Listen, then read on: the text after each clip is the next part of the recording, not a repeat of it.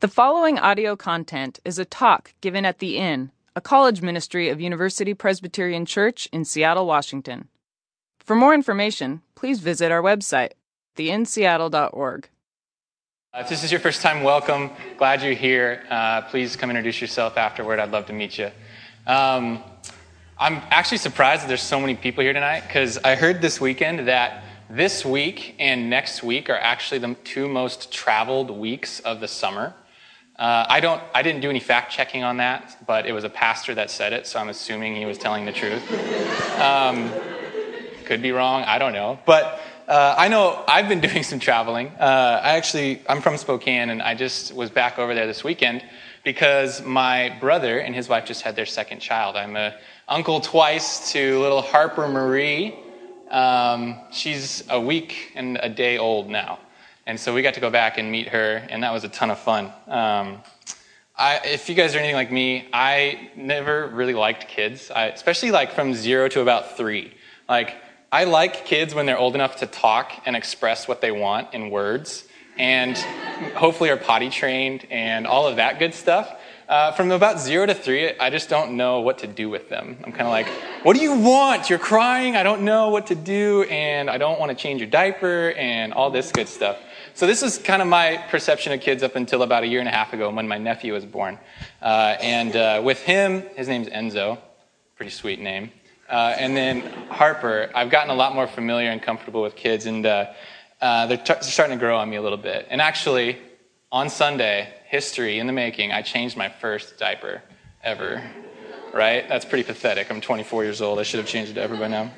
Um, so anyway, that's just a little bit about me and where I'm at in life. Uh, it was has nothing to do with tonight, but uh, I figured I'd let you guys in on a little celebration, right? Uh, so if this is your uh, not your first time, you know we've been doing a series uh, started last week on uh, we're calling it MythBusters, and you've probably seen the show. If not, I recommend it. It's awesome. They just spend their lives trying to figure out if certain things are true or not and uh, they do all these cool experiments. Uh, the reason we're calling this series Mythbusters is we are we're looking at different aspects of the Christian faith, uh, things that you and I, if if you've been at a church before, you've probably encountered in some way. Uh, last week we started the series off by looking at prayer and kind of examining some of the myths that come with prayer. A lot of us know what prayer is, but there's also a lot of preconceived notions about how to pray or what to pray or what not to pray. And Kaylee led us through a really great discussion on breaking through some of those myths and understanding a little bit more of what prayer really is. Uh, this tonight, we're going to talk a little bit more on this series, but tonight we're going to focus on worship. Um, and the reason we were picking these uh, topics, prayer, worship, and next week's scripture, uh, are that they're, they're things that all of us, like I said, are familiar with, but um, I don't think we all really grasp what they are. Like, I don't, I don't think I know fully what worship is. I think I have associations of what worship is, meaning I think of the word worship and I think, oh, singing songs. That is, a, that is worship, which is true, but it doesn't grab the full picture. And so we're kind of looking at what, what are the myths, what are the misconceptions that we have around these very important parts of our faith, these spiritual disciplines, um, and how can we have a better understanding of them.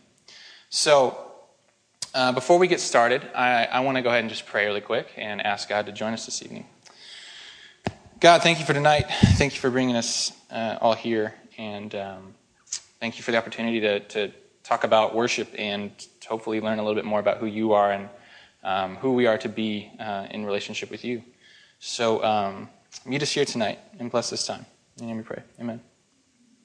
Okay, so I'm going to start by reading the text that I want to talk out of, and it's uh, in John 4 you have your Bible, feel free to read, read along, but there's really no point because it's right there. So you can just read along on the screen. Um, but here's what this says. So, a little bit of background Jesus has been traveling. Um, he's at a well right now, and he's having a conversation with a Samaritan woman. This is a little bit weird for a lot of reasons um, in that culture. Mostly um, that men and women didn't really like just kind of hang out and chat with each other. That wasn't really something that people did. Much less a Jewish man with a Samaritan woman there was not a lot of uh, friendship between these two different uh, groups of people. And so um, this conversation is a lot longer than this excerpt, but um, a lot of it is spent with kind of Jesus explaining who he is to this woman in different ways. And um, she's, she's the whole time kind of like, whoa, Like, so why are you talking to me? You're a man, I'm a woman, you're Jewish, I'm Samaritan, all this stuff. So there's a lot of this kind of cultural interaction going on. Um, but it gets to this point where Jesus is kind of, he's revealing a lot of himself and he's, he's, he's, he knows more about this woman than he should because he's God, right? It's, it's kind of a funny interaction. I encourage you to read it a little bit more. But it gets to this point in the conversation where she's talking about this, the idea of worship. And she says, you know, my people, the Samaritans, say I have to worship on this mountain, while the Jewish people say it's all about worshiping on that mountain in Jerusalem. And so Jesus, um, he responds by saying a few things, and then he gets to this. And he says, Yet a time is coming and has now come when the true worshipers will worship the Father in spirit and truth. Uh, for they are the kind of worshipers the Father seeks. God is spirit, and his worshipers must worship in spirit and in truth. So, I thought this was a really um, I don't know, relevant text to tonight. Uh, but I think, like I said, we have to back up a little bit and talk a little bit more um, and understanding the language that Jesus is using. Um, because Inn order to, to really get what he's saying, I think we have to, we have to really know what we're, what we're even talking about. So um, if you've been here before, you know this summer we're doing the in in a little bit different style where we ask you some questions and you talk amongst yourselves, or you reflect individually. Uh, either one is fine. If you're more introverted, that's great. But uh, I'm going to I'm gonna pose a question to you, and I want you to take some time to reflect on it. You can do that, like I said, individually or with someone, and I'll call us back to, um, to this. But here's my first question for tonight.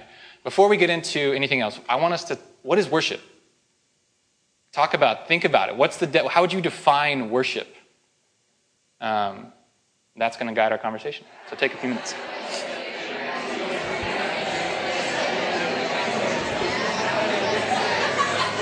All right.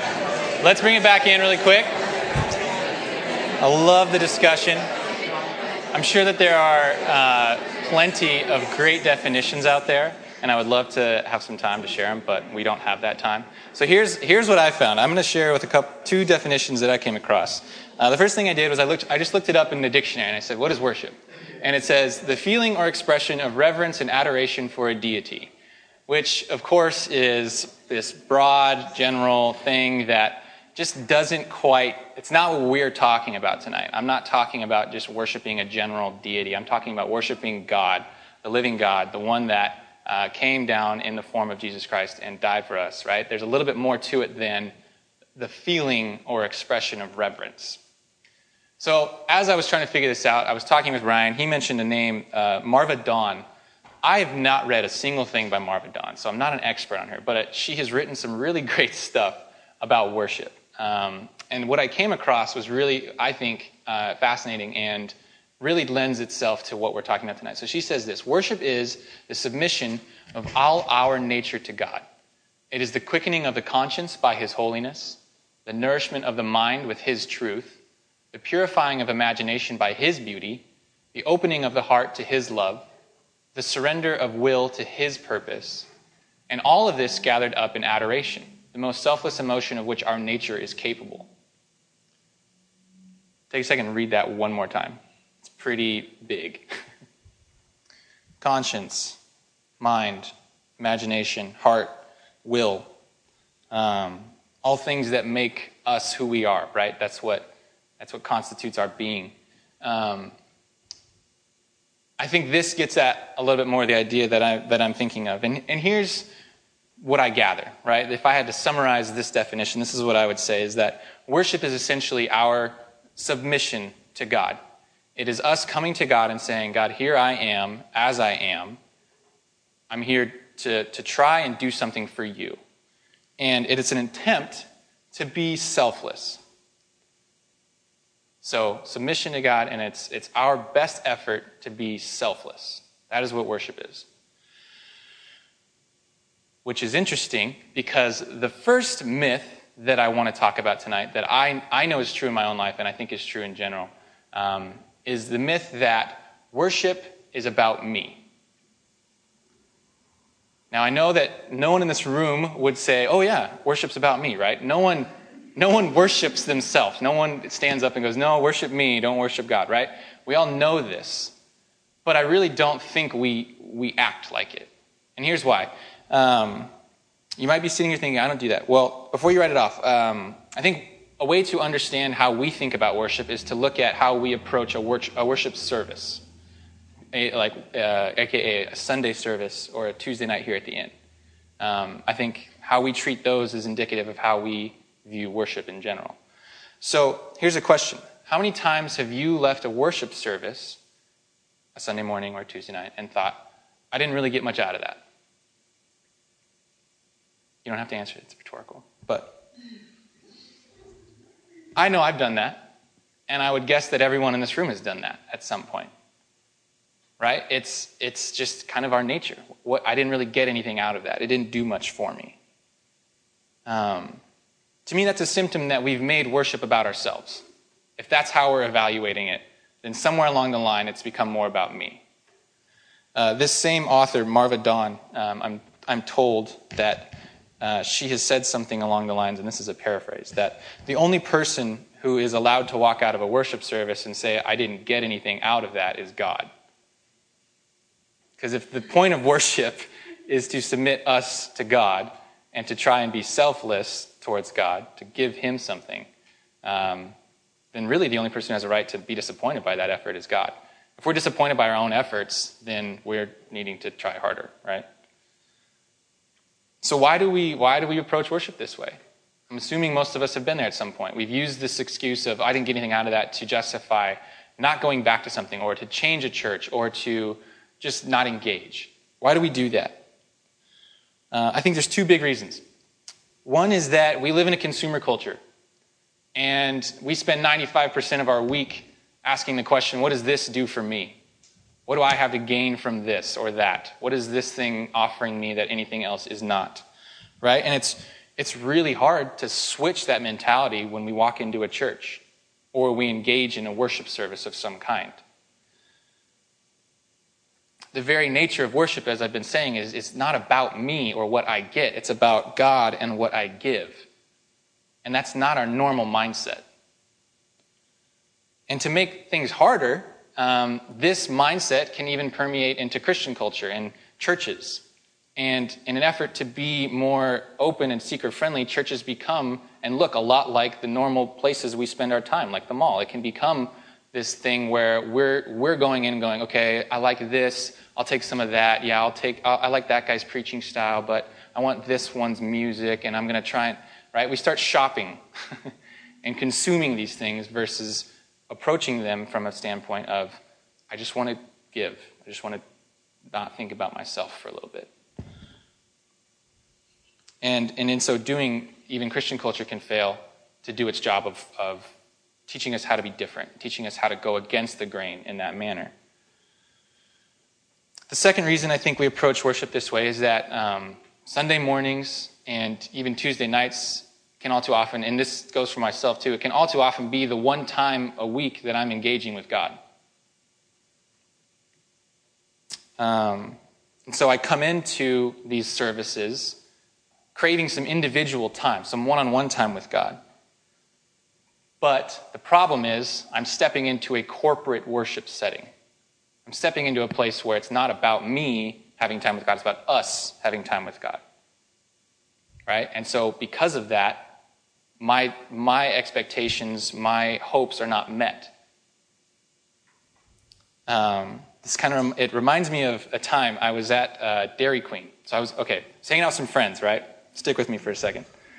Hanging out with some friends, looking to get some dessert. One of my friends is uh, lactose intolerant, can't have ice cream, milk, that kind of stuff, right? And uh, we're driving around, and there's not a lot of Dairy Queen, so we see one. I'm like, oh, let's go get some Dairy Queen. And everyone goes. We're not really thinking of this person, unfortunately. We're bad friends. Um, but we go in, we all order, right? I'm getting a, a Blizzard, which, by the way, the uh, s'mores Blizzard right now, fantastic. One of the best things you'll ever eat. Uh, I'm up there ordering, right? And then this person gets up to the, to the register and goes, Do you guys have anything dairy free? And the guy at the register, he's like 19, working like some summer job. He just doesn't care. He's like, Well, we are called Dairy Queen. and we, I was standing there and I heard him say that, and I just started laughing. But of course, the person is like, well, I'm just tired of going to places and them not having a dairy free option. And it was just this moment of, what did you expect when you walked into Dairy Queen? You know, it's like, all right. And as ridiculous as that is, right? I think this is the monta- this is what happens to us with corporate worship too often. We come in and we say, "I want it my way," um, but it's just the simple fact is that that's not what these services are designed to be. I'm not trying to say that wanting that individual worship time is a bad thing at all. I think it's a great thing. I think each of us is designed and, and, and wired in such a way that we crave that time with God. We crave that one on one. He's given us this, I would say, our soul is, is God given, and we are made to desire the things we desire. And those desires are good. Um, they can be obviously used for bad things, but I think each of us is made to want that individual time. But that's not what we get here. Here we get the time together. The purpose of gathering like this is to encourage one another and remember that we are in community in our efforts to be in relationship with God. It's kind of a celebration of what we've been doing, hopefully, the rest of the week. So, I bring, I bring this up because, I, like I said, I think the way that we approach worship services is often an indication of how we view uh, worship in general. And I think the first thing we need to understand about worship tonight is that uh, it's, it's not about me and what I get. It's, a, it's that worship, corporate worship, individual worship, is our chance to respond to God for what he has done for us. It's our chance to give something back. Of course, we're never going to be able to return everything that God has given us, right? It's, it's not going to happen, but that doesn't mean we shouldn't try. And I think that's the opportunity, the first thing we have, the first opportunity that we have in worship. So here's a question for you guys to, to think about How do you find yourself consuming worship? Meaning, how do you find yourself being uh, kind of shopping in worship and, and looking for the things that you get versus the things that you give. And what would it take for you to switch that mindset? Is it a simple thing of remembering, oh, okay, now I switch? Or what do you think it's going to take when, to change that mindset when you enter into a worship setting or a worship service? Take a few minutes.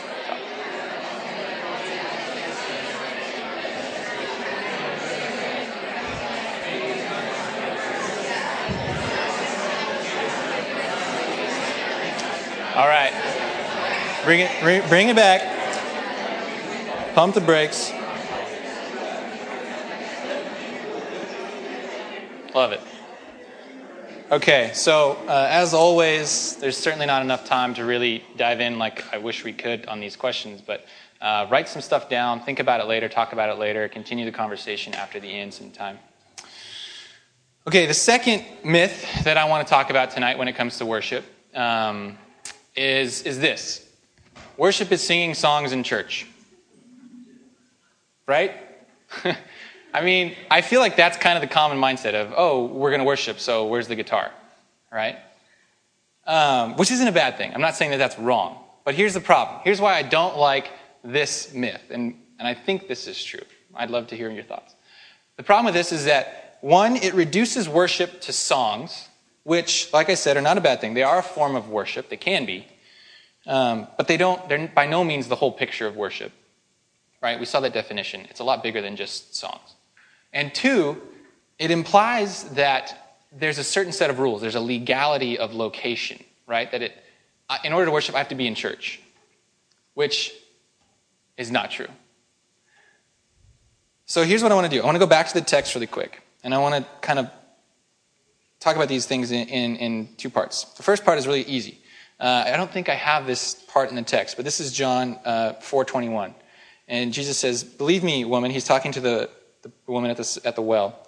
He says, The time is coming when you will worship the Father neither on this mountain nor in Jerusalem. And what I think he's getting at there is, is this reality that there's, there's not a location that you have to be in to worship. That was, in a lot of ways, the point of what Jesus did.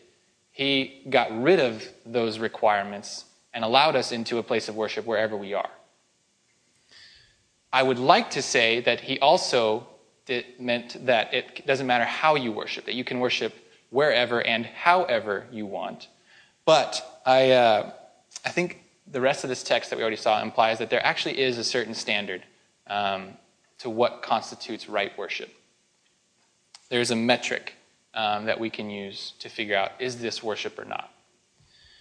Um, and that comes in, in, the, in the text that we already read. It says, I'll read it again. It says, Yet a time is coming and has now come when the true worshippers will worship the Father in spirit and truth. For they are the kind of worshippers the Father seeks. God is spirit, and his worshippers must worship in spirit and in truth. This usage of the word must tells me that there's, there is a, a line at which something is or is not worship. And Jesus is saying it's this act of worshiping in spirit and truth. So here's, here's what I came to find. And this is, this is um, I thought this was pretty cool. I didn't realize this. But this text has the spirit and truth in little t. Um, I was reading through a lot of commentaries on this, and what I found was that most interpretations actually just say spirit with a little s and truth with a little t. Um, there's some really smart people, they're called theologians, who have, st- have studied this text a little bit, and they, there's a, actually a pretty common agreement, or a pretty wide agreement, that what Jesus is saying here, the original language or the intent, was the Spirit and the truth, capital S, capital T, as in the Holy Spirit and the truth which is Jesus Christ. He called himself the way, the truth, and the life. Right? So he's referring to something specific here. So what he's saying is to worship God, we worship we and we know that the, the act of worship is to submit ourselves to God. We submit ourselves to God in the Spirit and in the truth. Okay, so let that sink in for a second. I think this, I think this has two meanings. This means two things for your life right now. Um, the first thing is this I think more than anything else, um, or equally with something else, we'll get there in a second, Jesus is uh, he's implying something big here. He's implying that um, the only way that you and I are even capable of worshiping or even dare to approach God in an attempt to worship is because of what the Spirit and the truth, Jesus Christ, have done for us. Jesus died so that our sins would no longer keep us from relationship with God. And the Holy Spirit is now our guide as to how we should be in that relationship. Without them, we have no chance. And I think that's one of the things Jesus is getting at here. He's saying you can't worship without these two things. It's impossible for you to do so. Which is great news because we get these things freely so we're okay here. we don't have to worry. We don't have to go, oh, wait, am I doing this right? We're in on that one, okay? But to really worship requires us to accept this reality. It's there, it's waiting, it's been offered. Now we need to respond. And it just requires you to accept this, believe it, trust it, live it, right? Um, but if we don't, we can never worship as God desires. That's who God seeks, those who worship in spirit and truth. It's kind of a hard reality. But I think, like I said, it's good news, actually. The second thing that this really means um, is that to really worship, to really submit ourselves, is to accept, like I said, accept this truth that without the Spirit and without Jesus, we're, we can do nothing. We are not capable of this. Um, and that means to allow the Spirit to guide our lives and to allow for Jesus' example to be our guide, guidance, our example. Um, and to try and live as he lived, right? I mean, if we accept that Jesus was who he says he was, and we accept that the Holy Spirit is what Jesus told us it was, then that requires our submission to them as well. They are, their God. It's the same thing. So to me, this implies that uh, worship is obviously about a lot more than singing songs. Um, when you look at the life of Jesus, if we're to try and emulate Jesus, if you look at Jesus in the Gospels, does he just go around singing songs? No, he does not go around just singing songs. right? Uh, I'm sure he sang at some point. I'm sure he was in, you know, synagogue reciting scripture and maybe singing some songs. I'm not saying he didn't do that. But we don't get a lot of that. We get way more of the rest of his life. We get more of the service, the help, the love, the relationships, the teaching, the, um, the sorrow, the joy. Uh, we, we see a life that was lived in full in an effort to serve God and to serve the people around him.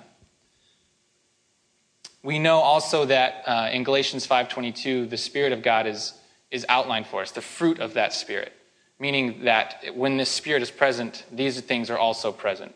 Um, and that those characteristics are love, joy, peace, patience, kindness, goodness, faithfulness, gentleness, and self control. Wherever the Spirit of God is, these things are also present. Thus, if we are living in the Spirit of God, those things are present in us. Okay? So, what does this look like? Right? Um, there's a lot of ways. I think there's a lot of ways we worship. Um, I think it can be done with our stewardship, for example. Um, the way that we give our time, our energy, our money, um, these, are, what, these can, can be acts of worship.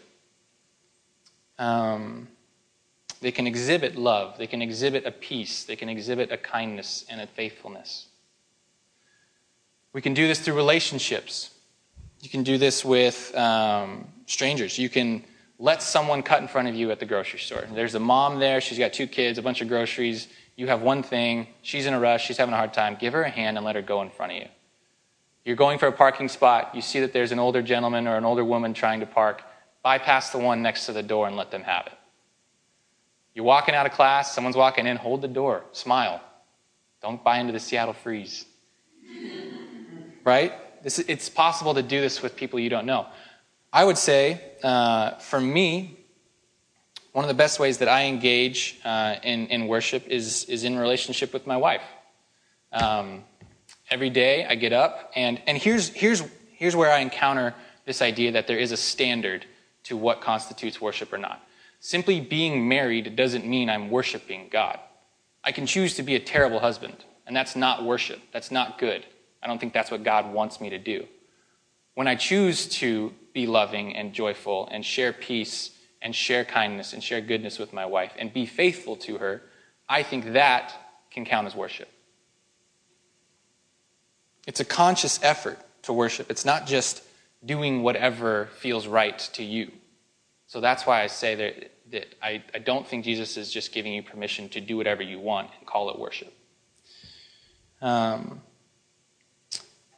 the other thing to remember is that it's not about you right? So, in these efforts to live in the fruit of the Spirit or live as Jesus lived, it, it's not about experiencing these things for yourself. It's not about, I need to feel loved. I need to feel peace. I need to feel kindness, right? It's about sharing these things and giving them away. That is what worship is. Some of you may have heard the saying that finding your career is about figuring out where your skills and passions line up with the great needs of the world, right? Anybody has ever heard that? As far as, oh, what do I want to do with my life? That's how you figure that out, apparently. Good luck.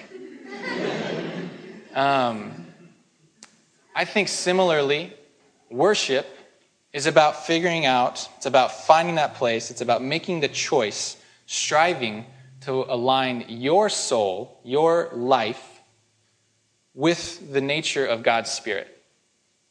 We know what that is. We know what God's Spirit is. It's in, it's in the Scripture. The decision is do we want to align our, our lives to look the same or not? I think if, if we do that, that is, that is true worship. That's living out worship.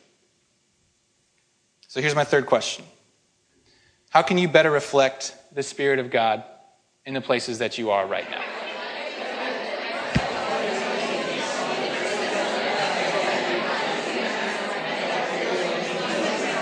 All right, let's bring it back. I'm going to close this up.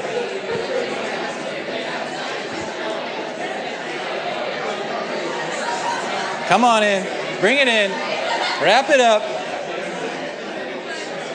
Need one of those um, Chappelle show things. Anybody know what I'm talking about? The wrap it up box. Cool. All right. Here's here's here's what I want to say in closing. Uh, here's my hope. The next time any of us walk into a church service or engage in a time of individual worship, um, that we approach that time with the mindset of what do I have to give? Um, and we spend some time reflecting on what do you have to give? Uh, and, and the other thing is that we start to see our lives, our day to day pursuits, work, relationships, fun, everything, as an attempt, as a potential opportunity for worship. And we start making the decision to live those things in, in act of worship. Uh, if you are looking for a place to start, if you're sitting there going, Great, I want to do this, but I don't know where, I don't know how, um, here's my thought if I had to give a how to. Um, I would say start, start by reading Galatians 5.22. Get an understanding of, of who and what the Spirit of God is. And, and commit that to memory. And then as you go through your life, look at the different situations you find yourself in, the actions you find yourself doing, and ask yourself, does this reflect that spirit or not? If it does, good job. If not, make a change. And I think the best place to start with that is in relationships. The relationships that you already have, that you already spend the most time in. It could be family, it could be best friend, it could be boyfriend, girlfriend, whatever it is. That's a great place to start. Uh, above all, I just I want to encourage you. Remember that this takes practice. That it's not going to be something you just get, but that's okay. Uh, a great person once said that uh, failure isn't fatal; it's directional. So remember that. That was Janie, by the way. all right, let me pray for us really quick. God, thank you for tonight. Thank you for the opportunity to meet with you and um, I don't know, figure out a little bit more of what it means to worship, to worship you. Um, God, help us to help us to be able to, to snap out of the um, the consumer mindset once in a while, to, uh, to think more about what we can give and what we have to offer than what it is we stand to gain or what we what we need to get from something.